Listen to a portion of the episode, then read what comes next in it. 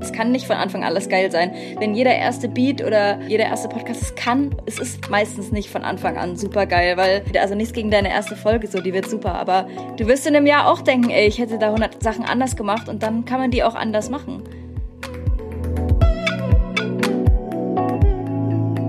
Schöner Scheitern.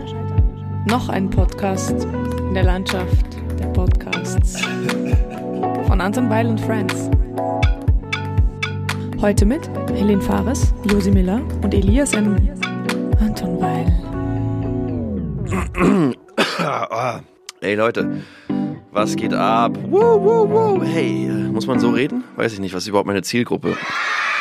Guten Abend, meine Damen und Herren. Ich freue mich sehr, dass ihr hier bei der hochprofessionellen Leute, ich verkacke. Das ist nämlich eigentlich auch das gesamte Konzept von hier. Herzlich willkommen zur ersten Folge. Ihr könnt diese Show hören überall und dann gibt's geiles Bonusmaterial. Oh, Bonusmaterial. Hat er gerade Bonusmaterial gesagt? Bonusmaterial. Drüben bei Podimo. Aber ihr kriegt die Top-Premium-Unterhaltung auch auf allen gewohnten Plattformen. Und wer da nicht genug von mir und meinen erfolgreichen Gästen kriegt, der slidet rüber zu Podimo. Auf jeden Fall habe ich jetzt auch in dieser Folge schon heftige Gäste. Und was würde passen? In der ersten Folge, ich bin hier der kleine Lurch, der irgendwie probiert, eine professionelle Show auf die Beine zu stellen. Lade ich mir doch Podcaster ein, PodcasterInnen, bei denen es voll gut läuft. Deswegen habe ich eingeladen Helene Fares und Josi Miller. Und ich bin jetzt schon überfordert. Wie macht ihr das, Leute? Ich habe mich das immer gefragt. Wie, wie macht ihr das, wenn ihr nicht in einem Raum seid? Weil wenn ich ja, das habe ich mich auch noch nie gefragt, weil mich das überhaupt nicht interessiert. Das war die langweiligste Frage der Erde. So langweilig. Ich bin so krass eingeschlafen einfach. Ich würde mal sagen, äh, in der Zwischenzeit Spiel mir einen crazy Song. Nein, wir haben keine Musik. Hier ist auch niemand witzig. Werbung. Werbung ist leider auch aus. Hallo. Hallo? Tschüss. Diese- sag ich da nur. Sendung wird Ihnen präsentiert von Na, von was denn? Von was wird das hier präsentiert? Wir Ja. haben überhaupt keine Sponsoren und nichts. Die Kohle Gar nicht. fließt. Nichts fließt hier, außer Und- mein Gehirnsaft. Ja. Ja. So, du solltest dich jetzt einfach mal auf dein scheiß Interview vorbereiten. Helene Fares und Josi Miller kommen doch jetzt vom Podcast Homegirls, weil die haben es nämlich geschafft, ihren Homegirl-Podcast an die Börse zu bringen.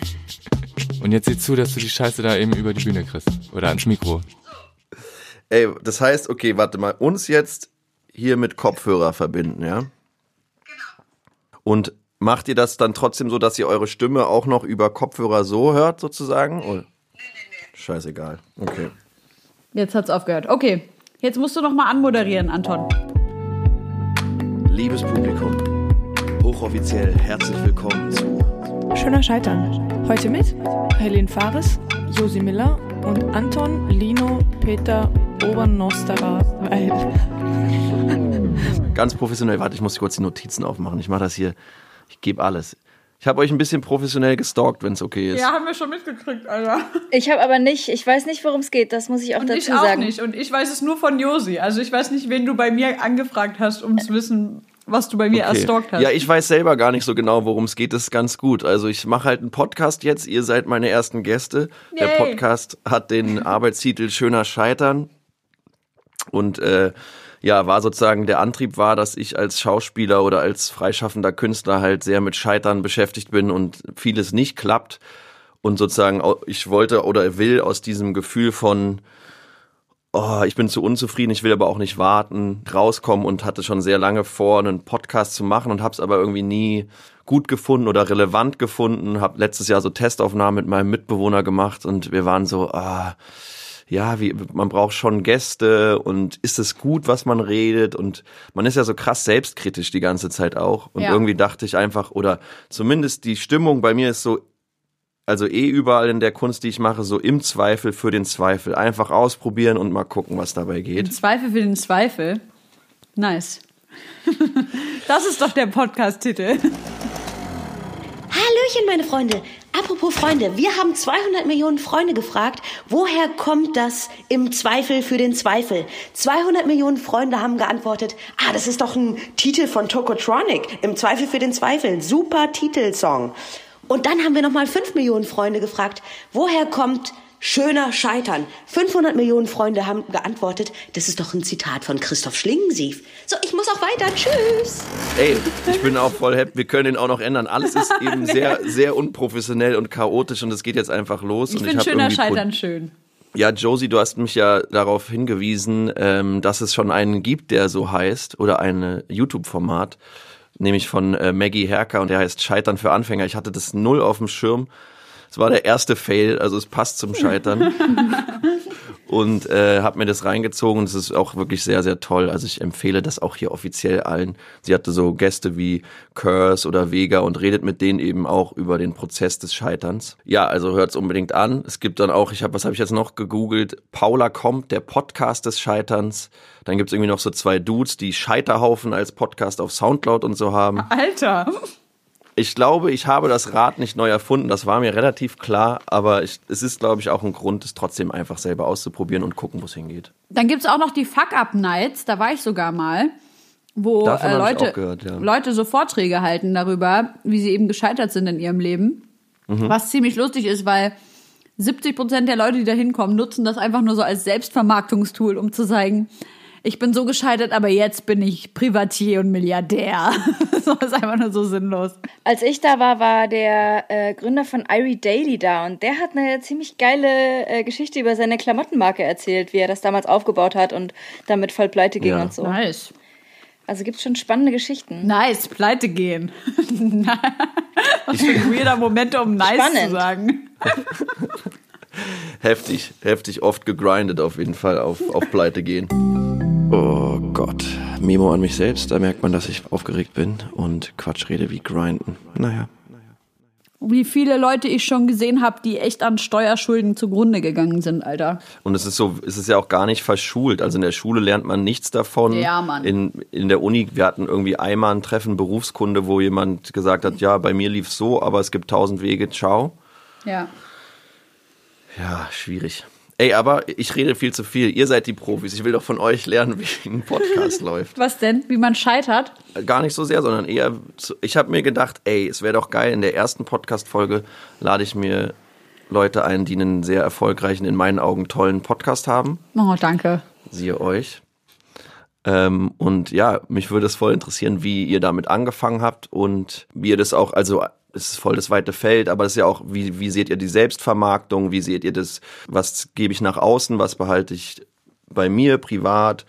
Und äh, weil es ist ja voll das Potenzial in diesem, ey, ich rede jetzt einfach privat mit Leuten und ich reagiere als Fan ja selber auch so, wenn ich dann irgendwie einen Musiker höre, wie er über, weiß ich nicht, die, was war das bei euch, Casper, die Tiere im Böcklerpark? Kein schönes Thema, aber so, wenn man darüber redet, ist es halt toll, dass man irgendwie so viel mitbekommt und ist nicht so, hey, du hast ein neues Album, erzähl mal, was ist dein Lieblingstrack? Ähm, ich glaube, zu dem Anfang würde ich einfach mal ein Gespräch vorlesen. Das ist ein Gespräch vom 14.07.2015, Facebook. Josi schreibt, hey, übelst tolle Moderation auf dem Frauenfeld. Ich habe mir überlegt, wir sollten zusammen eine Hip-Hop-Sendung bei Energy machen. Dann habe ich geschrieben, na aber hallo? Und danke, ich wäre auf jeden Fall dabei. Drei Tage später schreibe ich, wie stellst du dir das vor? Weil Josi hat dann einfach nicht nochmal drauf geantwortet. Und dann schreibt Josi, keine Ahnung. Und das war, das war der Beginn einer großartigen Geschäftsbeziehung. Wie gut. Ja, aber Das da, beschreibt ganz gut auf jeden unsere. Arbeit in den letzten vier Jahren mit dem Podcast. Ja. Aber das heißt, du hattest, du hattest sozusagen schon das Angebot oder du hattest eine Radiosendung oder wie lief das? Nee, äh, ich habe aufgelegt in einem Club in Leipzig und der hatte freie Sendezeit auf damals Energy Sachsen. Da liefen nur räudige Mixtapes und ich habe gedacht, wir soll, wollen da was Schönes machen. Und dann habe ich Helene halt gefragt, ob wir Wort-Musiksendungen machen wollen. Dann haben wir das auf Mixcloud hochgeladen und äh, liefen da halt alle zwei Wochen abends bei Energy. Und irgendwann, ja, hat das mit Energy nicht mehr geklappt und dann sind wir halt zu Spotify und allen anderen Anbietern rüber. Äh, ja, das war so ein ganz langer, stetiger Prozess über die letzten vier Jahre. Ja, spannend. Energy. Früher auch immer gepumpt. Ja, Alter, wir alle, glaube ich. Ja. Ey, jeden Mittwochabend lief in Leipzig so ein Mix von DJ Rix Rex. Choc and. Cream, Choc and Cream hieß das. Und DJ Rix Rex musst du dir vorstellen, das ist so ein DJ, der, und Mix, Mittwochs war halt auch immer Party in dem Club. Und der hat halt mitten im Song, also der war halt schon so zwei Minuten 30 into the Song und er hat halt das Gefühl gehabt, die Leute gehen nicht genug ab und dann hat er einfach gesagt, hat er einfach den Song eiskalt nochmal von vorne gestartet. Auch so das Gefühl gehabt hier, ach, die Zuhörer, die gehen auch nicht gut genug. ab. Ja, ja, voll. Aber das ist ja auch so ein Dancehall-Move. Kann man schon mal machen. Ja, aber fand ich einfach geil, dass er das einfach so stringent 20 Jahre seines Lebens bei jedem Ja. Auftritt durchgezogen hat. Aber ich erinnere mich auch einmal, hatten wir äh, eine Autopanne. Ich war, glaube ich, 13 oder so. Und ähm, mein Bruder ist sieben Jahre älter als ich, also er war 20 zu dem Zeitpunkt und damals auch schon Clubgänger. Und er hat eben diesen Rix Rex vom Sehen gekannt. Und wir hatten eine Autopanne. Und wer hat uns aus der Autopanne rausgeholfen? DJ Rix Rex. Und ich war so, ich war so starstruck. Ich dachte, oh mein Gott, was für ein Superstar. Und ich habe mich nicht getraut, aus dem Auto auszusteigen. Der hat mich auch in die Clubs geschmuggelt, als ich noch nicht 18 war. Geil. Ja, stabiler Typ. Richtiger Mindblow war auch, dass als ich dann irgendwann mal in Frankreich war und es da auch Energy gab und dann so NRG und ich war so NRJ, oh mein Gott, Gehirn explodiert. Richtig krass. Geil. Ich hatte auch mal so ein ähnliches Erlebnis. Da war ich, ich habe ganz, ganz viele Jahre beim Basketball aufgelegt in Leipzig für unsere Truppe. Und ich habe das Spiel eigentlich nie so richtig verstanden, aber ich habe schon auch jeden Spielzug musikalisch untermalt. So. Jeden, Und jeden irgendwann- Naja, hier, wenn jemand was in Korb und falscher Tritt und Sternschritt nicht richtig und alles. Und dann war ich in ähm, Florida im, in so einem Stadion da, in so einem ähm, Basketballstadion. Und dann haben die Leute dort auch die Fans gerufen und so die Mannschaft Die Fans, angefeuert. ja, und ich habe dann so zu meinem Freund gesagt, ich sag, sag mal, warum sagen die hier auch die Fans? Ach krass. Und da sagt er, na hä, das ist einfach die Verteidigung. Und ich habe aber sechs Jahre oder ich habe, also als ich aufgelegt habe, die ganze Zeit immer gedacht, das sind die Fans, die sich selber anfeuern, weil sie ihre Mannschaft anfeuern und so. Ey, wir haben, wir haben gelacht von Tränen. Mega Ich war gut. so lange ungläubig. Ähm, und dann kam die krasseste Erleuchtung. Ich war so, So wow, geil. Das hat, die sagen nicht die Fans. Ey, ich habe es viel zu spät gemacht, aber ich muss es jetzt machen. Das, wovon ihr schon so ein bisschen wisst. Ich habe eine Überraschung, ja? Ich dachte so auf Aufnahme drücken. Ja, genau. Überraschung. Ich habe noch nicht aufgenommen. Krasse Idee, oder? Für einen Podcast. Man hört nichts. Also, äh, wer möchte denn zuerst? Josi. Aufgepasst. Yo, hier ist Alex Barbian bei Episode 1 vom Schöner Scheitern Podcast und ich habe die Ehre, euch einen der heutigen Gäste vorstellen zu dürfen. Wir haben es hier, weiß Gott, nicht mit irgendwem zu tun, sondern mit Deutschlands gottverdammt heißester Katzenlady. Sie ist eine Legende an den Decks, Klaviervirtuosin, liebevollste Hundesitterin im Kiez, Spotify-Krösus, Supermarktbummlerin, Lichtgestalten der Buf, Heimwerkerin mit Gin-Professur, Meisterin der Jonglage, Schrecken des Finanzamts, aufmerksame Wächterin des pointierten Humors, Homegirl deines Homegirls, Friedrichshains Most Wanted Strafzettel Queen, neuerdings erfolgsgekrönte Raumgestalterin und überhaupt bester Mensch der Welt. Straight Outer Sachsen mit Eloquenz, Kompetenz und Bühnenpräsenz. Hier ist Josie Miller. Wenn ihr Bock habt, können Sie sie auch einfach Josie nennen. Liegt in eurem Ermessen. Liebe geht raus, euer Alex. Peace. Ich heule. Das ist ja super süß. Ich heule. Man könnte fast meinen, der hegt Gefühle für Sie, Frau Müller. Ja, fände fänd ich ganz nett. Ich habe Gänsehaut am Hinterkopf. Ist das süß. Mann, der Alex ist so niedlich. Ey, ich habe Shoutout sel Alex ich hab selten so eine gute Vorstellung bekommen. Voll. Du hast es verdient. Also ich habe mich auch sehr gefreut, dass er mitgemacht hat. Das sollte dein Intro sein, wenn du irgendwo Auftritte, Showgigs hast, Josi. Aber das ist jetzt, das ist ja untoppbar, Alter. Ich habe gar nichts mitgebracht für euch. Ich auch nicht. Muss müssen nicht. Ich habe einen Knoppers gerade gegessen für euch. Danke. Du liebst Katzen, hat er gesagt. Hast du noch eine Katze? Hast du Katzen? Ich habe noch eine, ja, Uschi. Die wohnt aber gerade äh, bei meinem Vater, weil ich Allergiker im nahen Umfeld hatte und da musste ich die abgeben. Aber ich hol die jetzt wieder. Die ist auch schon ganz alt, 15, 16 oder so. Ach, das ist aber sehr erfreulich. Und dann kannst du die in Berlin rauslassen. Ja, weiß ich noch nicht. Muss ich mal gucken. Ich könnte die immer mit so einem Korb aus dem Fenster, ist mein Plan, in den Hof lassen und dann soll die über so eine Konstruktion, wenn die wieder an den Korb kommt, klingelt es bei mir in der Küche und dann ziehe ich das wieder so rein. Boah, mega. Aber das ist erstmal nur so der vage Plan. Wow. Halt auch übelst alt. Mal schauen. Ich habe letztens eine, Ka eine tote Katze gefunden auf der Straße und dann habe ich die ein, eingemurmelt und an einen Baum gelegt und dann habe ich auf eBay Kleinanzeigen ähm, Sie auf reingeschrieben. eBay Kleinanzeigen verkauft. genau. Dann habe ich auf eBay Kleinanzeigen reingeschrieben, dass ich da eine Katze gefunden habe und dann hat eine alte Omi, 70 Jahre alt, hat diesen Post geteilt auf Facebook, weil es da so eine Katzenvermisst-Gruppe gibt. Ja. Und dann wurde die äh, Besitzerin gefunden, die hat die dann auch geholt und diese Omi hat mir jetzt geschrieben, dass sie den lieben langen Tag nichts anderes macht als genau das. Leuten, die auf eBay Kleinanzeigen tote Tiere melden, äh, zu den richtigen Facebook-Gruppen zu Ach, schicken. krass. Eine Wohltäterin.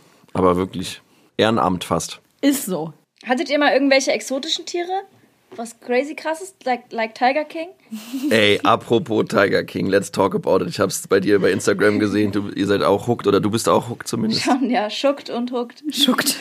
Ich war, glaube ich, so zwei, drei Folgen war ich so, was zur Hölle geht ab? Und dann irgendwann habe ich wirklich so Bauchschmerzen, Kopfschmerzen bekommen und war so, das ist irgendwie auch nicht cool, das zu gucken. Weil, Nee, find, g- ging mir auch so. und es blühte dann nämlich einem auch so, sag mal, das sind irgendwie auch unlautere Mittel, wie diese Doku entstanden ist. Also wenn die wüssten, wie sie dargestellt werden, niemals würde die, die Katzenlady da so mitmachen. Das fand ich auch schade. Ich habe ich hab, ich hab die erste Folge geschaut. Bis jetzt. Oder noch nicht mal komplett die erste Folge. Und bis jetzt finde ich es eigentlich nur amüsant. Ja, da überwiegt die Absurdität, fand ich. Genau. Aber also ich meine amüsant, schrägstrich traurig für alle Tiris dort. Stirbt Ja. am Ende jemand oder was? Ich sag nix. Okay, jetzt spoiler bitte alles. ich will eigentlich immer, ich will, eigentlich will ich immer gespoilert werden, weil ich, weil Nein, ich, das können wir jetzt nicht machen. ich hasse nämlich Überraschungen. Ich will das, ich will immer alles vorher wissen. Hallo, ich muss dazu auch noch etwas sagen. Und zwar, Carol Baskin hat ihren Mann zerhäckselt und den an ihre Viecher verfüttert. Das weiß ich ganz genau. Mich hat das so inspiriert, dass ich mir dann schön die Fresse angemalt habe, als äh, Tiger nämlich auch. Und das war richtig gut. Das hat mir richtig viel Spaß gemacht. Ja, das mal jetzt jeden Tag. Ich wollte es einfach nur mal sagen. Ich, ähm, ich kann eine andere Doku übelst krass empfehlen, die ist auch gerade auf Netflix, die heißt Babies und die ist wunder, wunder, wunder, wunderschön. Auch für Leute, die nicht unbedingt babyaffin sind oder so, weil es ganz viel damit zu tun hat, zu verstehen, wie viel wir eigentlich am Anfang unseres Lebens lernen. Und äh, also es ist sehr, sehr, sehr wissenschaftlich aufgearbeitet. Ah, stark. Und für so Leute wie mich zwischendurch noch cute Babys. Also 10 von 10. mag ich, ja. Es gibt auch so eine Doku, von, von wem war das denn? Arte oder so? Wo die so eine Familie, wo so 10, 12 Jahre lang Kinder, habt ihr das gesehen? Kinder, Nee. Heranwachsende begleiten, Krass. immer wieder ein halbes Jahr später die treffen und so. Und du kannst sie Krass. halt so von Geburt bis 15 oder so mit. Familie Ritter. Ja, auch All-Time Classic. The Way Down, Long Way Down. Oh Mann, ey. Also Was, du hast gefragt, was für absurde Tiere. Ich hatte einfach nur Meerschweinchen, richtig lame. Same. Und bin auch bei dem Same. ersten Meerschweinchen nicht über den Tod hinweg bekommen, habe ein zweites bekommen, habe es einfach genauso genannt. Pieps. Und dann war einfach Pieps, Pieps Revival. Klassiker. Sag mal, wie ist, ähm, es ist sehr unangenehm, aber ich habe voll Sorge, dass ich euren Namen falsch ausspreche. Und das hat ja Alex auch gesagt. Josi oder Josie? Josi und Helene. Josi und Helene.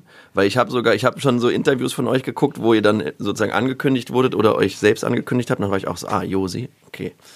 Aber er sagt, er sagt selber auch Josie oder ist das ein Gag? Oder? Ja, nee, sagt er.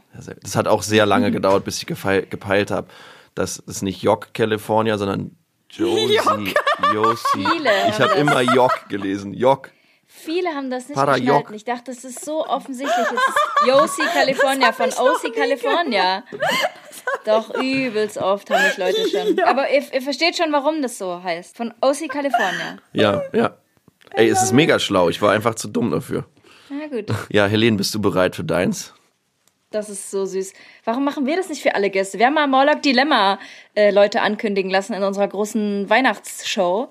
Das war auch sehr nice, weil der hat auch so einen Geschichtsflavor äh, äh, damit reingebracht. So Geschichtenerzähler am Ja. Kamin sitzend. Das war voll geil. Das finde ich voll schön, wenn Leute so angekündigt werden. Okay, Helene, aufgepasst. bin so nervös gerade. Tja, Helene Fares. Was kann man über Helene Fares sagen, beziehungsweise wo fängt man an?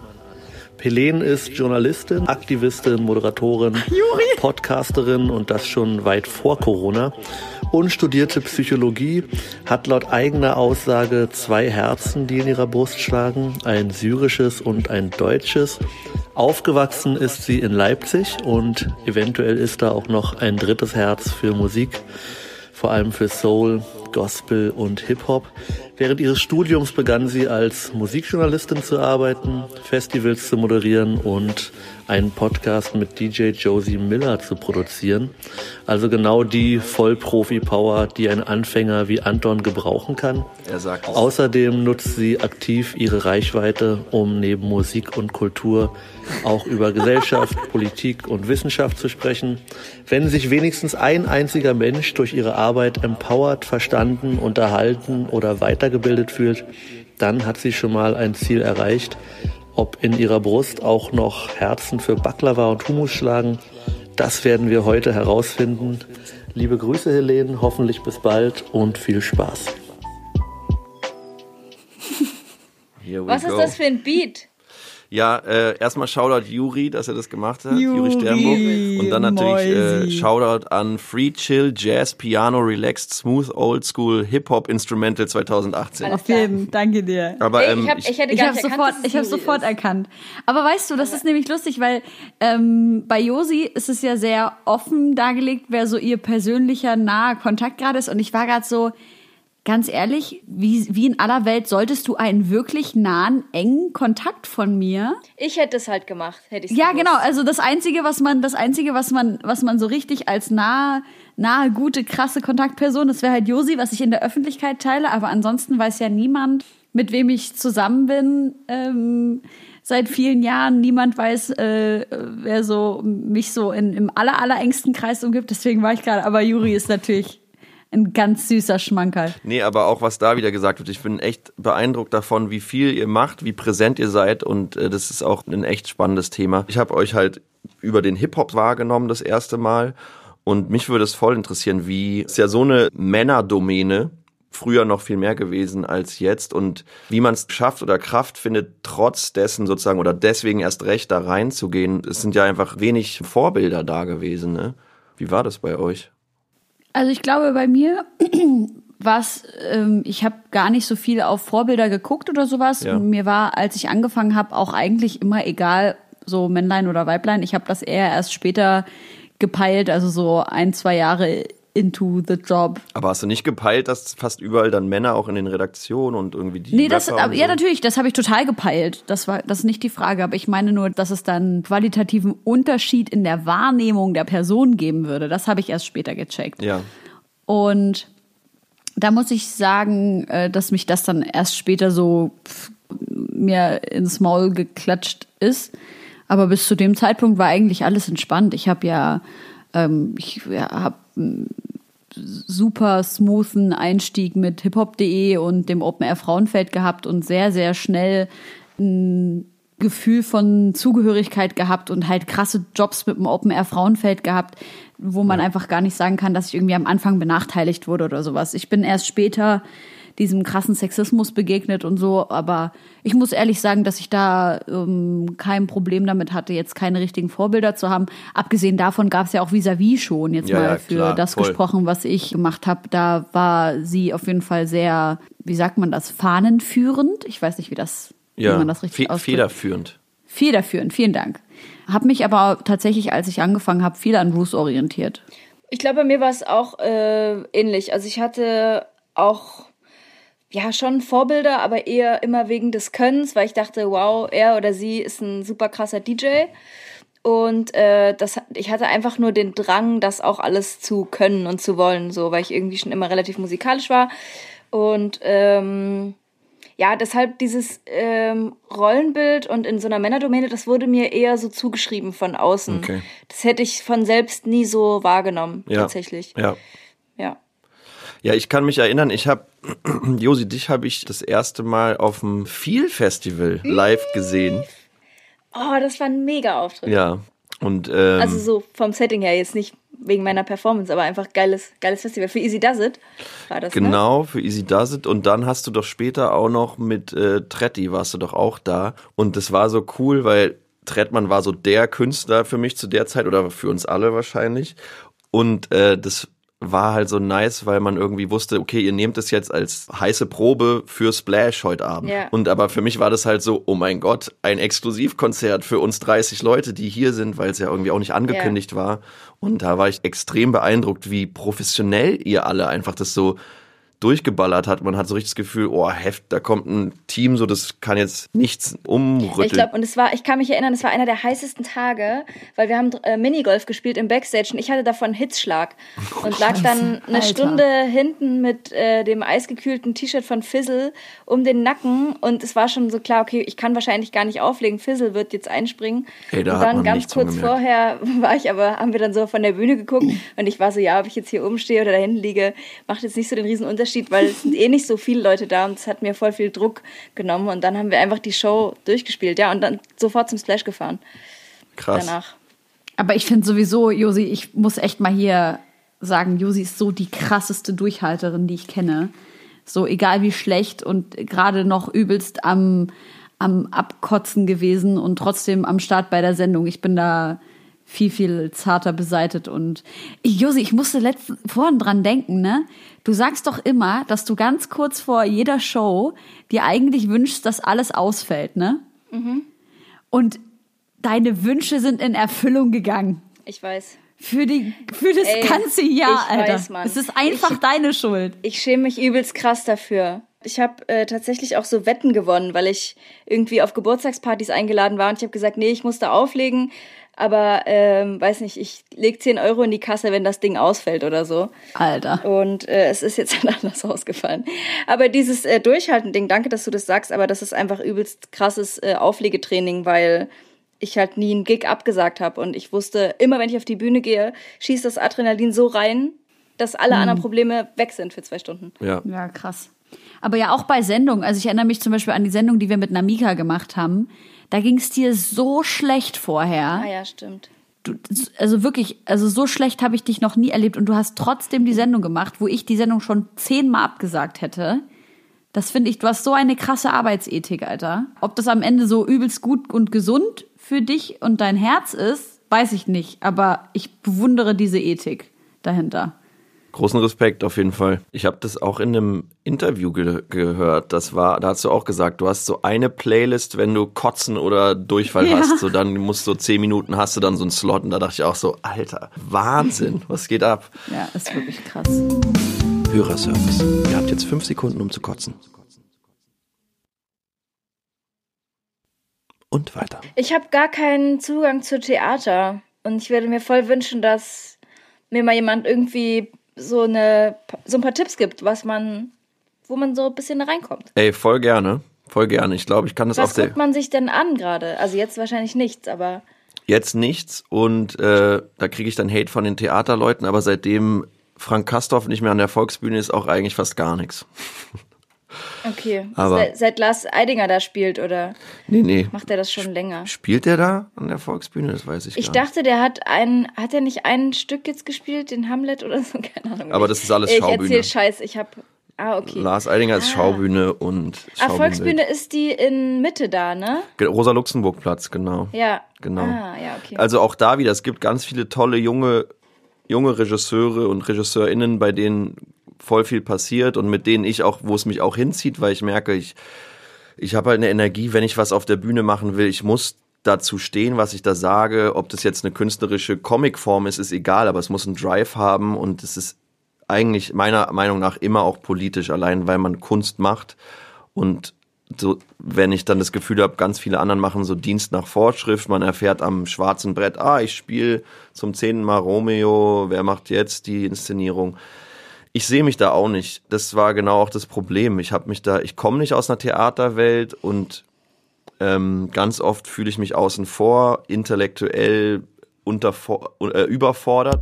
Unter, überfordert. Also so, mir wird gezeigt, wie, wie krasse Querverweise und der Feuilleton Salut Ich bin's nochmal. Ich wollte nur ganz äh, niedlich darauf hinweisen, dass es das Feuilleton heißt. F-E-U-I-L-L-E-T-O-N, Feuilleton. Manche sagen auch Feuilleton, manche können auch sagen Feitan. Aber wichtig ist das. Macht's gut, meine Lieben. Oder die Kritiker feiern's ab und mich berührt's aber nicht. Unterhalten werde ich auch nicht. Und da gibt's eben so ein paar wenige, die ich dir auf jeden Fall empfehlen kann, wo es bei mir so einfach so, ich gehe hier rein, habe keine Ahnung, aber ich werde berührt und bin dran, einfach weil das Tolle am Theater ist, dass es direkt ist, dass es mit uns kommuniziert und eigentlich wie ein Konzert. Ne? Jeder Abend ist anders, weil da ein Publikum sitzt, was sozusagen sich entschieden hat, wir geben jetzt denen Aufmerksamkeit und die machen was, haben was vorbereitet für uns. Was für eine absurde Verabredung eigentlich in so einer Welt. Und atmen, Anton. Sonst explodiert dein Gehirn gleich. Ich würde auch äh, den Podcast hören, um solche Tipps zu bekommen, aber das ist vielleicht nur mein eigenes. Cool, nee, ist doch gut Äh. zu wissen. Kennt ihr Sandra Hüller? Nein. Toni Erdmann gibt's jetzt, glaube ich, frisch auf Netflix. Der, Ah. der war auch als äh, deutscher Beitrag für einen ausländischen Oscar nominiert. Das war ein sehr guter Film. Hast du ihn gesehen? Ja. Ah ja, genau. Äh, Sie sie spielt die Hauptrolle da. Ah. Genau. Und sie ist auch, also sie ist auch eine Theaterkoryphäe. Die ist absolut Ja. großartig. Und das muss man, Das merkt man dem Film auch an, ja, irgendwie. die sind alle, alle Theaterschauspieler. Und das muss ich schon auch sagen, dass viele, also es gibt natürlich immer Autodidakten, die es einfach können und wegrocken, aber viele kommen schon aus einer Theaterausbildung und haben lange Theater hinter sich. Ja, genau. Aber was ich dir empfehlen kann, ist, also ich bin großer René Polish-Fan. Der macht auch eben, hat viel an der Volksbühne gemacht und übernimmt die jetzt auch in der nächsten Spielzeit. Und da bin ich sehr gespannt. Ich glaube, können wir gerne mal zusammen ins Theater gehen. Ey, übelst gerne, wenn, wenn alles wieder äh, machbar ist. Ja. Ich gucke gerade, ich hatte nämlich mal einen Dozenten und der war, der ist so Tatort-Schauspieler Mhm. äh, und auch so ein übelst crazy Typ, so ein Dicker und der ist permanent auch nackt in seinen eigenen Wie heißt der? Filmen und ich, ich glaube, der, der Kollege von Axel Ranisch. Mann, scheiße, wie heißt der denn? Ich versuche es gerade nebenbei zu Ja. googeln. Äh, wahrscheinlich finde ich es jetzt aber nicht. Unter Umständen kenne ich ihn. Wer viel nackt ist, den kenne ich eigentlich. Okay, wenn es mir noch einfällt, sage ich euch nochmal Bescheid. Wo hast du studiert, Josi? Ähm, Bauhaus-Uni in Weimar. Ja, wie kennt ihr euch aus Leipzig eigentlich? Ist das so, gab es da so eine, weil zum Beispiel meine Freundin ist aus Wien und die ist auch so, weil ja auch irgendwie viele Künstler aus Wien kommen und sie meinte, Wien ist halt so klein, wenn du da ein bisschen mit Kunst oder Hip-Hop oder Musik oder so zu tun hast, dann kennt man sich, weil es einfach so wenige sind. Ist es in Ja. Leipzig auch so? Voll. Ja. Es ist cool, oder? Es birgt ja auch ein Potenzial, dass man sehr schnell da mit Leuten connectet, die eben auch Bock darauf haben. Ja, voll. Das Ding ist nur, dass du da, es ist so klein alles, dass sich die Spreu nicht vom Weizen trennen kann. Okay. Das heißt, alle auf einem Haufen. Ich muss halt auch sagen, dass, und das passt vielleicht auch wieder zum Scheitern, ich habe ja so lange in Leipzig aufgelegt und gewohnt und äh, da Musik gemacht und so und hatte irgendwie immer so den Bock, dass es so über Leipzig hinausgeht alles. ja. Äh, und ich habe da, aber als ich angefangen habe mit Auflegen, war ich 15. Und ich habe da natürlich damals noch nicht gewusst, was jetzt der geilste Scheiß ist und der coolste Club und so. Und habe da angefangen, einfach in den Clubs, die mir die Möglichkeit gegeben haben. Und das waren halt so sehr touristische Läden. Ja. Und eigentlich hat mir das immer voll viel Spaß gemacht. Meine äh, WG-Mitbewohnerinnen haben da an der Bar gearbeitet und wir hatten jeden Abend Halligalli. Aber es hat sich natürlich auch dann in den fünf, sechs, sieben, acht Jahren, äh, habe ich mir da so einen Ruf zurechtgelegt, aus Versehen, dass ich nur in solchen Clubs spiele, dass ich dann irgendwie gar nicht mehr die Möglichkeit hatte, was, was Geiles zu machen, weil das schon so fast so ein Trash-Charakter hatte, irgendwie die Läden, wo ich aufgelegt habe. Und das war auch der Grund, warum ich nach Berlin gezogen bin, weil ich da so einen Neuanfang brauchte. Weil du den Ruf nicht los- Genau. Und ich kam da irgendwie nicht mehr raus aus diesen Disco-Schnitten. Ja, krass. Äh, Rummelbums Disco. Genau. Aber das, so habe ich dich gar nicht wahrgenommen, muss ich ganz ehrlich sagen. Also auch als Außenstehende. Ich habe dich immer so wahrgenommen, wie ich dich jetzt auch wahrnehme, nämlich als Person, die eigentlich viel zu cool ist für alles, aber ähm, das trotzdem macht, weil Aber es gibt halt nur so Rummelbums-Läden. ja genau, also so viel gab's halt damals auch. Genau, also was hatten wir denn in Leipzig damals für Optionen? Außerdem war, waren die Clubs ja auch damals, als du und ich noch so jung waren, waren die ja noch nicht so rummelbums. Ja. Nee, natürlich nicht. Als ich 15 war, war das irgendwie noch cool für alle. Aber als ich dann 25 war, äh, Dann und war das so noch eine- cool für mich. Hallo? Und dann kam so eine junge Generation nach und die waren halt alle ein bisschen zu cool dafür. Moi. Und dann war, und dann war die Musik, die ich da aufgelegt habe, äh, war, war irgendwie trashig, Ja. aber du konntest die in, in den in den anderen Clubs wieder auflegen. Also da, wo in dem einen Club war Jean-Paul irgendwie scheiße, in dem anderen war es geil, weil es da äh, wieder cool war. Also versteht ihr, was ich Ja, aber meine? das ist halt das Blöde. In diesen intellektuellen Clubs lief dann Jean-Paul so halb ironisch Genau. irgendwie. Das Genau. habe ich halt gehasst. Ich auch. Die Also Mucke, entweder die ich dann nicht mehr hören konnte, wie du schon sagst, lief dann dort. Und ich habe es nicht verstanden. ja, als Hip-Hop dann cool wurde und man selbst hat das immer schon gehört und war so, Voll. okay. Ich meine, Jean-Paul Dutty Rock, Alter, was ein Album. Gänsehaut, wenn ich das heute höre. Also ich kann auch bis heute noch Jean-Paul hören und ich habe auch nie ein Problem damit gehabt, wenn das im Club lief. Ganz im Gegenteil. Aber was mich genervt hat, ist, wenn dann so Pseudo-Intellektuelle das dann angefangen haben, so ironisch Ja, zu ja, hören klar, und in ihren komplett. kleinen abgefuckten Schippen, äh, Schuppen, wo du irgendwie nur mit Soli-Spende reinkommst Ja. und wo die sich alle einen drauf runterholen, dass die irgendwie alle so, äh, ja, so solidarisch sind und so, aber dann halt leicht herablassend Mucke Mhm. zu hören und Begriffe zu nutzen, die, naja, ihr wisst, wo ich hin will. Ja, ich, ich, glaube, ich, ich glaube zu verstehen. Ich finde es eh auch eine eigenartige Haltung, Musik ironisch zu hören. Voll. Das war ja das Ding. Also ich erinnere mich noch, als ich Abi gemacht habe. Ja, Meine ganzen Mitschüler äh, haben alle Kollega so auf ironisch gehört. Ich sag, sag mal, seid ihr bekloppt, Alter? Naja. ja, die Stärke habe ich nicht besessen in dem, in dem persönlichen Dialog. Ich hatte es auch mit einem äh, Bekannten, haben wir dann über UFO geredet und das äh, 808 oder 808 Album, wo ich halt so komplett geflasht war. Also Albträume war für mich der krasseste Song in dem Jahr, einfach nur von einem, weil da ein Rapper ist, der so halt Depressionen anspricht und einfach, dass das in so einem trappigen Format funktioniert, hätte ich von dem nicht erwartet und fand es halt einfach ab, so wirklich Respekt davor gehabt und höre den Song oft und dann habe ich so gemerkt, er feiert den auch, aber er, er, er spricht ihm das so irgendwie ab oder es ist halt so cool, jetzt so einen Gangster-Lifestyle zu hören und das hat mich halt voll genervt auch. Ja, Mann. Aber ich muss halt sagen, wenn ich UFO dann jetzt höre, so das letzte Album, das holt mich dann halt nicht mehr ab. Ja, ich bin auch raus, leider. Genau, und da gab es dann halt den, äh, irgendwann den Knick, wo, wo ich es mir einfach nicht mehr anhören konnte, weil weil es thematisch überhaupt nicht mehr deep war und äh, ja. Das verstehe ich halt auch nicht, warum er das nicht, also weil er kann ja von mir aus beides fahren, er kann uns zeigen, dass er der reichste Motherfucker ist und es geschafft hat und es ist wahrscheinlich Ja. auch voll tief drin, wenn man wirklich so von ganz unten kommt. Das will ich ihm null absprechen, wer bin ich, aber ich denke auch so, es wäre halt total Ja. nice, du kannst beides machen. Du hast doch gemerkt, dass das, und so ein Haftbefehl macht es ja par excellence. Also die ganzen 1999 Teile waren, ich meine, das Album an sich war eh krasseste Album und jetzt in, jetzt bei dem neuen, ich sehe nur die Tracklist und da macht er halt 1999 auch wieder weiter und es ist Ja. so, ja Mann, genau das, weil Musik ist das künstlerische Ventil. Du sagst, wenn es dir schlecht geht und wenn's, wenn du dich als geilster und reichster Mann fühlst so und Ja. Man schade. hat das Gefühl, UFO ruht sich so ein bisschen darauf aus, auf das, was er jetzt gemacht hat. Und ja, kann er auch machen, verstehe ich auch. Aber ich feiere es einfach nicht mehr. Ich würde gern wissen, wo es herkommt, auch voll, weil, weil irgendwie, ich höre trotzdem, ich klicke dann jedes Video an und bin so, ah, okay, jetzt geht's um die Tasche und dann bin ich leider raus und höre es mir nicht nochmal an, obwohl sozusagen. Mhm. Und warum, warum kündigt man seinen äh, Abgang an oder sein, sein Aufhören und kommt dann, hat dann eine Woche einen anderen Namen und dann ist alles wieder wie vorher? Ich verstehe das nicht. Was ist das für ein Ja. Move? ja, Schlechter. das war nicht so ganz durchdacht, auf jeden Fall. Hä, ich raff's nicht. Naja, Naja. mich überrascht echt gar nichts mehr. Es juckt mich auch nicht mehr. Ich bin so, ach, macht doch einfach, was ihr wollt. Ihr kriegt mich nicht, wenn ihr sagt, ihr geht und ihr kriegt mich auch nicht wieder, wenn ihr sagt, ihr seid auf einmal wieder da. Also, Wo kommt es überhaupt her? Ne? Das war ja irgendwie, man ist groß geworden mit den Rappern und das war dann so, die erste Generation kannte man halt noch so die, und die waren immer so, ja, irgendwann mit 40 werde ich bestimmt nicht mehr rappen, weil man, und warum? Weil sie schon jetzt wissen, es ist so ein bisschen dumm, was sie machen oder warum?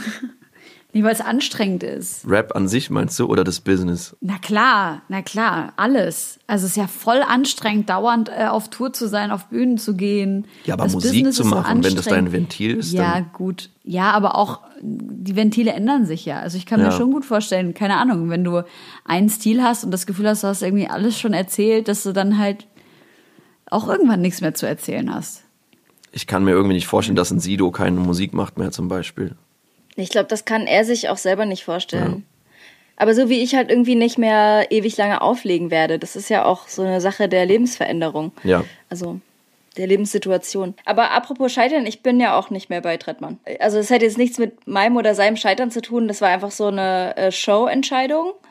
Ähm, ich weiß auch gar nicht, ob das jetzt für, für immer so ist, aber äh, ja, also es sind natürlich auch immer wieder Wege, die sich irgendwo neu öffnen und dann auch wieder schließen. Das ist jetzt kein Erfolgsrezept für das ganze Leben. Ja, ich habe das so am Rande mitbekommen, beziehungsweise war auch erst verwundert, hä, wo ist sie? Das war doch, weil ich das voll geil fand. Und dann hatte ich äh, Fiji Chris kennengelernt auf einem Konzert. Mhm. Und auch mit ihm kam ins Gespräch und war auch wegen was anderem, weil ich ihm Demos zeigen wollte und so. Aber ja. Von dir? Ja. Rappst du? Boah, unangenehm, das zu sagen. Ich, ich mache Musik. Hast du schon was draußen? Nice. Ja. Ich bin gerade dabei, das fertig zu machen. Also ich hatte Demos seit drei, vier Jahren und war aber immer mein größter Kritiker Mhm. und war dann irgendwann, okay, ich muss, es muss raus. Über HHV habe ich DJ V Reta kennengelernt. Mhm. Der hat es dann den Dienst- und Schulterjungs gezeigt, die Produzenten aus Köln, die Goldie viel machen, Gold Roger. Mhm. Und auch auf dem Jessin-Album zwei Songs hatten. Und da rief mich dann der eine von denen an, Moritz, und war so, ey, ich habe deine Demos gehört, ich finde es cool, komm noch mal rum, lass mal jam. Nice. Schön. Und da war ich ähnlich wie du, Josi, war ich so, oh Gott, bitte kann er nicht oder hoffentlich kommt ein Dreh rein. Ich pack das jetzt nicht, weil es kommt ja so auf Zwischenmenschliches an und ich dachte so, was mache ich, wenn ich Ja. da reinlaufe und merke, äh, äh, ist es nicht. Aber es war, wir haben uns verstanden, es war so, Ja, find die auch super, die Jungs. Also musikalisch auch mega. ja, krass. die Gang, die ich nie hatte, die ich mir gewünscht habe und jetzt sind zehn Songs fertig. Krass. Krass. Oh, ich bin sehr Krass, gespannt. also so krass schon. Also ohne den Ich auch, Druck jetzt jeden. so zu erhöhen. Ja. Ich bin sehr gespannt. Doch, von mir kommt der Druck Ja, sehr von mir hoch. eigentlich auch. Aber das ist, äh, das ist ziemlich interessant, weil dieses Verantwortlichsein auch für die Kunst, die man da produziert. Als Schauspieler hat man diese große Verantwortung ja eigentlich gar nicht, weil man ja nur etwas reproduziert und trotzdem ähm, im Mittelpunkt stehen kann und sich ausdrücken kann. Also man hat eigentlich best of both worlds, Im Idealfall. ich, äh, wenn man Schauspieler ist, genau im Idealfall, weil du, weil du diese schöne Freiheit hast, die Dinge nicht auf dich selber zurückführen Ja. lassen zu müssen und äh, das, dass du dich davon eigentlich ganz klar abgrenzen kannst. Und das hast du halt in der Musik nicht und deswegen ähm, kann ich das extrem gut nachvollziehen, dass du vor allem als Schauspieler sagst, dass es äh, für dich schwierig war oder ist. Aber ich kann diese Angst wegen des Zwischenmenschlichen sehr gut nachvollziehen. Ich habe ähm, mal eine Situation gehabt, wo ich ähm, in eine von mir sehr weit entfernte Stadt geschickt wurde zu einem Produzenten, um eben auch mal was mit dem auszutesten und so. Und habe dann auch meine so übelsten Schmerzgedichte mitgebracht und so. Und dann hat es aber zwischenmenschlich gar nicht geklappt. Es war so, was? Nee, ich verzichte nicht auf meine Bockwurst und das sehe ich überhaupt Ja. nicht ein. Dieses ganze Vegetarierzeug. Und wie jetzt? Ich soll das N-Wort nicht mehr sagen. Und das war so, oh, Tschüss. okay, alles klar. Das wird hart. Ja, es sind dann so kleine Sachen, auf die es ankommt, ob man sich wohlfühlt oder nicht, ne? Und Ja, ja, voll. Vor allem musikalisch hat das total gepasst, aber es muss halt einfach menschlich irgendwie so geil sein, dass man sich wirklich so vertraut. Oder man ist halt einfach so geil wie Josi und man produziert sich selber Ja, das find- interessiert mich auch sehr. Das habe ich dann eher, aber auch wirklich durchs professionelle Stalking viel mehr mitbekommen, dass du sozusagen eigentlich weniger auflegen willst mittlerweile, sondern viel mehr selber produzieren willst. Ja, aber ich stehe da ja auch trotzdem noch voll am Anfang und habe jetzt irgendwie erst, seit ich bei Trettmann auch raus bin und die Entscheidung getroffen habe, nicht mehr so viel aufzulegen, irgendwie auch auf Kohle zu verzichten Ja. äh, und selber zu produzieren. Bin selber noch relativ unschlüssig, wo da der Weg hingeht. Ey, So, bitte, dann- geh den Weg, geh den Weg. Ja, klar, aber ich bin, weißt du, was ich glaube? Äh, ich habe oft Sachen gemacht und war nicht so richtig überzeugt von denen. Und dann habe ich Leute um Feedback gefragt und die haben meistens gesagt, das ist geil. Und dann habe ich mir das ein Jahr später angehört und dann wusste ich, nee, das ist aber nicht geil. Und ich finde es scheiße, dass ihr mir gesagt habt, dass das gut ist. Ganz ehrlich, genau so geht's Und mir äh, auch. manchmal glaube ich, wenn man so ein Gefühl hat von, es ist noch nicht geil, dann ist es vielleicht auch noch nicht geil. Ich meine, das ist auch eine, eine Typsache so, aber äh, so liegen viele Sachen von mir rum, an denen ich irgendwie noch feilen muss oder wo ich äh, noch jemanden finden muss, der das vielleicht auch einfach noch ein bisschen geiler macht, weil man nicht alles alleine machen kann. Ja. Ähm, ja, und so entwickelt sich das irgendwie gerade, dass ich da so rumprobiere. Extrem spannendes Thema auch. Man hat gar nicht gelernt, wie man sich Kritik gibt. Man, allein, dass man so zu Freunden sagt, sag mal wirklich, wie du es findest. Ne? Ist so, hä? ja. Ja. Das sollen doch eigentlich alle sagen, aber es ist dann auch so schnell, dann wird es so ein Gedisse, dann wird es auch verletzend, weil es ja was Persönliches ist. Aber da Ja. merke ich auch so, ich bin da so am Anfang, weil ich auch so bin wie du und sage so, ey, sag mir das ehrlich, weil ich will ja, dass es gut ist. Und zum Beispiel das Feedback von Fiji Chris war super, aber er hat auch Sachen gesagt, so, ey, find ein konkretes Bild. Ey, und das war, der Song ist jetzt doppelt so gut, Er ist mindestens. ein sehr guter Kritiker, auch an meinen Sachen. Und dann habe ich auch begriffen, natürlich werden Sachen gut, weil das Teamwork Ja. war, weil da Leute gesagt Ja. haben, mach, also natürlich gibt so das Universalgenie, aber wir haben so einen komischen Geniekult, finde ich. Und also einen, einen Kanye ohne seine Engineers würde halt auch irgendeine strange Demo abgeben und man wäre so, hm, okay. Würde oder hat? Oder hat, genau. ja, klar, da steht dann vielleicht jetzt einer oder eine auf der Bühne, aber es ist krass, weil der und der hat beim Text mitgemacht, der und der hat, das, hat den Beat gemacht. Und der und der hat denn das, das andere gemacht oder hatte das jetzt der andere der gemacht? Oder wer, wer war das denn jetzt genau? Ich habe das jetzt nicht mehr auf dem Zettel. Kannst du dich mal irgendwie zusammenreißen jetzt hier? man arbeitet zusammen daran und dann ist es nämlich was, was ja eine kollektive Energie hat und wo Leute sich Ja. drin sehen können, weil es von mehreren entsponnen ist. Ja, man muss da auch selber wachsen mit seinen Projekten. Das ist total wichtig. Das kann nicht von Anfang alles geil sein. Wenn jeder erste Beat oder äh, whatever du produzierst oder jeder erste Podcast, das kann, es ist meistens nicht von Anfang an super geil, weil die wird ja später immer wieder, also nichts gegen deine erste Folge so, die wird super, aber Auf gar keinen Fall. du wirst in einem Jahr auch denken, ey, ich hätte da 100 Sachen anders gemacht und dann kann man die auch anders machen. Ja, oder Hartz IV. Josi, aber würdest du dann auch sagen, dass du die alten Sachen, mit denen du jetzt zum Beispiel nicht mehr zufrieden bist, die du aber schon mal hochgeladen hast, würdest du die dann eher löschen? Auf jeden Fall. Ich lösche das jetzt nach und nach. Es soll nur die Sachen von mir oben sein, mit denen ich jetzt voll zufrieden bin. Und ich habe tatsächlich auch jetzt irgendwie so ein Angebot bekommen. Da hat jemand gesagt, willst du nicht was auf Vinyl pressen lassen? Und da habe ich gesagt, nee, weil ich sehe das alles noch nicht. Ich würde gerne irgendwas machen, Ja. wovon ich in einem Jahr noch denke, das ist geil. Und wenn es so nicht so ist, dann lasse ich es jetzt noch nicht pressen, um irgendeinen Fame willen oder Kohle oder so. Und auch Fidschi Ja. Chris ist ja an dem Punkt, also der ist ja jemand, der weiß zu 100 Prozent, was, ich klinge wie so ein Mental Coach, Ja, ist doch super. ja, der weiß zu 100 Prozent, was gut ist. Und das hat er sich ja auch so lange Jahre erarbeitet. Und dann kann man natürlich auch übelst konkretes Feedback geben und man kann selber übelst konkret gute Sachen machen, weil man von sich selber weiß, das ist übelst fette. Voll. Ey, das dauert, also auch in die Geduldskomponente, das dauert. Natürlich ist es am Anfang nicht geil, aber allein jetzt, weil ich es dann trotzdem mache, obwohl ich es nicht gut finde oder ein bisschen besser finde, zeige ich es dem, der findet es vielleicht jetzt noch nicht krass, aber weiß, äh, und wenn man dran bleibt oder so wie du sagst, äh, ich bin jetzt gerade nicht mehr Tour-DJ, ich, ich gehe weiter im Produzieren, wird das besser, dadurch Übelst. machst du vielleicht einen Song mit dem und dem, ne, und das baut alles aufeinander auf. Ich glaube wirklich, dieses jeder fängt mal klein an, ähm, das ist total wahr. ja. Ja, und dass man irgendwie die Leute ermuntert, das zu machen, ne. Ja. Voll schön.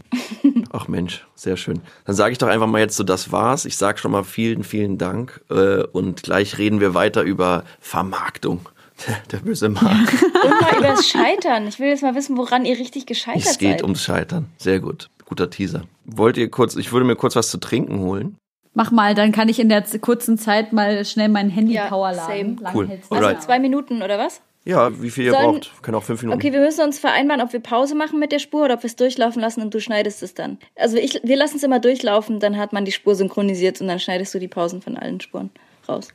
Profi-Tipp. Machen wir so. Lass, lau- lass laufen. Gut, bis gleich. Bis gleich. Wie sagt man noch so schön in Hamburg? Tschüss, das heißt auf Wiedersehen. Ich sag aber noch nicht Tschüss und auf Wiedersehen, weil ich euch noch gerne auf etwas hinweisen möchte. Ganz, ganz, ganz, ganz schnell auf unseren Schöner Scheitern Plus. Wie sagt man jetzt dazu? Podcast. Auf unser Schöner Scheitern auf Podimo. Da gibt's mindestens zwei Sekunden extra Content. Schaut rein, ich brauch schon mal los. Wir sehen uns da, ich freue mich.